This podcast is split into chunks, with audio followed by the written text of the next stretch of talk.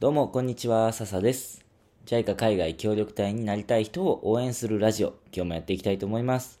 今日のテーマはですね、現地との関係づくりに必要なコミュニケーションのコツということで、あの、僕の経験をもとにいろいろとお話をしていこうと思うんですけども、あの、自分でこんなことを言うのもあれなんですけど、僕、協力隊時代、現地との関係築くのすごいうまくやったなって思うんですよね。あただ、僕は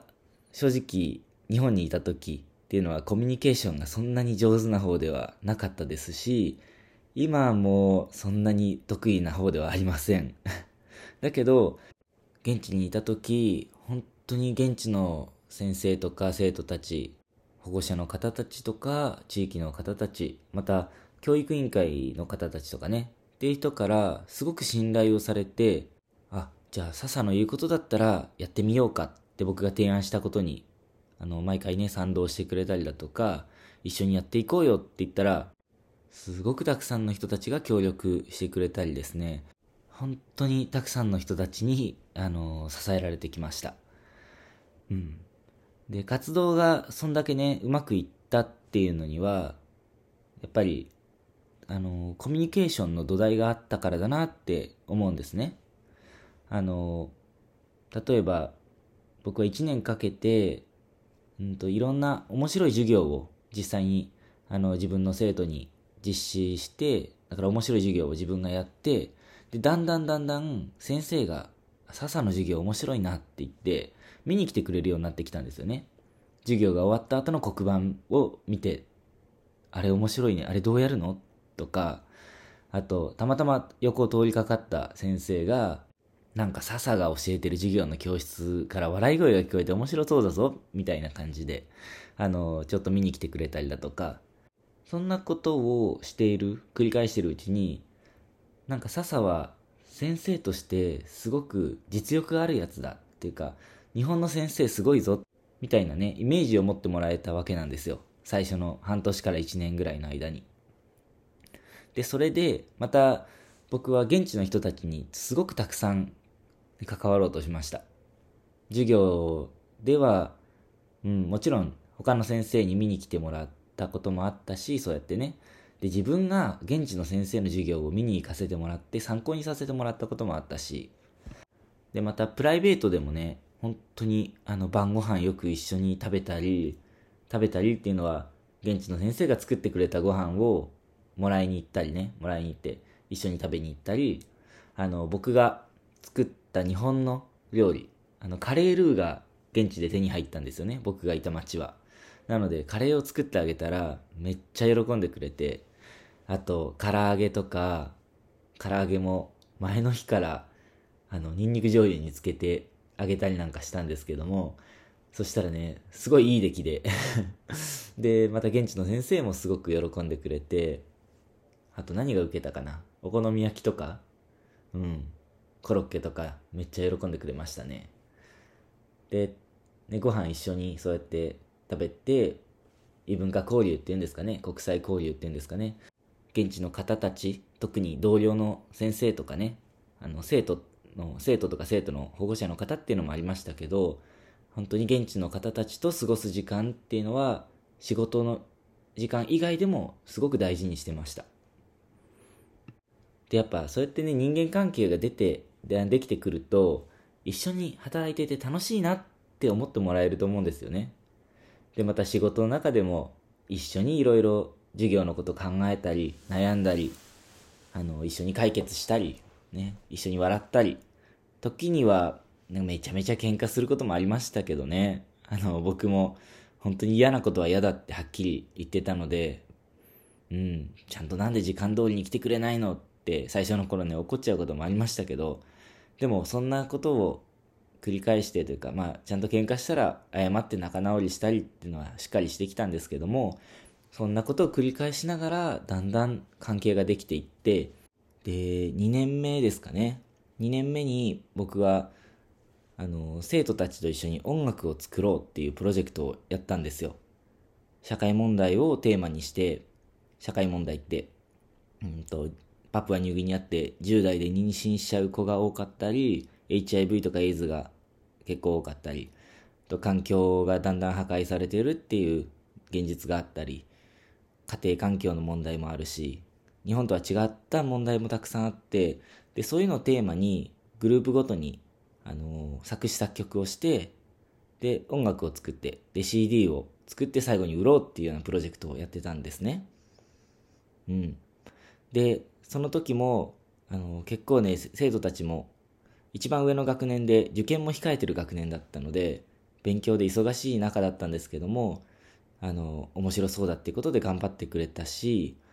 あの、学校の先生たちも授業の時間を僕に分けてくれたりなんかして、音楽練習する時間も作ってくれたりね。あの、っていうのは、僕が、僕なら、成し遂げられるだろうっていうか、笹のやってることだから、すごく価値のあることだろうって、あの、それまでのコミュニケーションとか、僕の1年目の授業の、うん、様子の、様子なんかを見て、すごく信頼してくれてたんだと思うんですよ。うん。で、そこの土台にはやっぱりコミュニケーションが、もう何度も言いますけど、コミュニケーションの土台っていうのがあって、その信頼を勝ち取ったっていう話、プラス、日頃のね、コミュニケーションっていうのがあったと思うんですよね。ほんとね、一回、すごい面白い面白いじゃないな。あの、やっちまったけどこれで仲良くなったエピソードがあって、あの、うち、学校の敷、学校の敷地内に住んでたので、校長先生が敷地内ではお酒を飲むな、持ち込むなっていうような、あの、強いルール、厳しいルールを作ってたんですけども、あの、僕、裏に住んでた先生と一緒に、一回飲んじゃった、まあ、結構飲んじゃって、飲んじゃってたことは飲んじゃってたんですけど、一回ね、あの、近所の子供にばらされたことがあって、酔っ払ってるのを見て。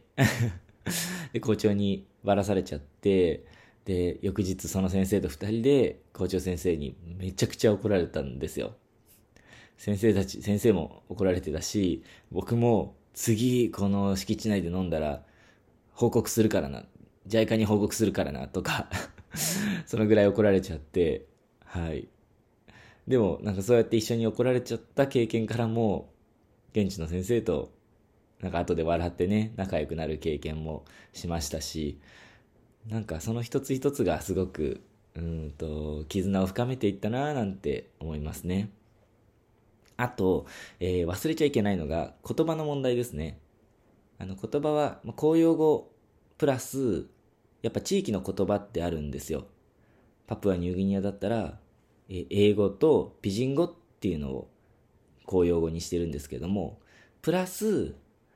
プラス、え現地語っていう地域の言葉もあって、それは本当に地域ごとに、あの村ごとに言葉が違うんですけども、まあでも僕が住んでたところはある程度統一されてたんですけどね。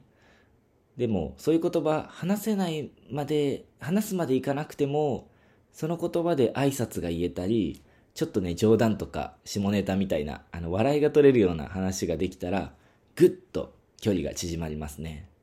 それは僕経験済みです。あの、イベントを開くときも、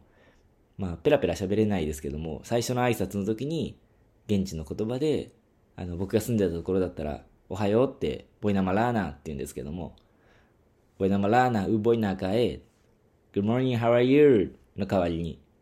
ね、あの、現地の言葉ですると、すっごい、おって外国人が俺たちの言葉を話してるぞ、みたいに、それだけで距離が縮まったりするんですよね。なので、言葉も大事ですね。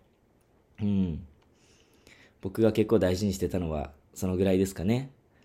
あの、最初に1、2、3とか上げとけばよかったんですけど、一つ目が、えっ、ー、と、仕事で信頼を勝ち取ること。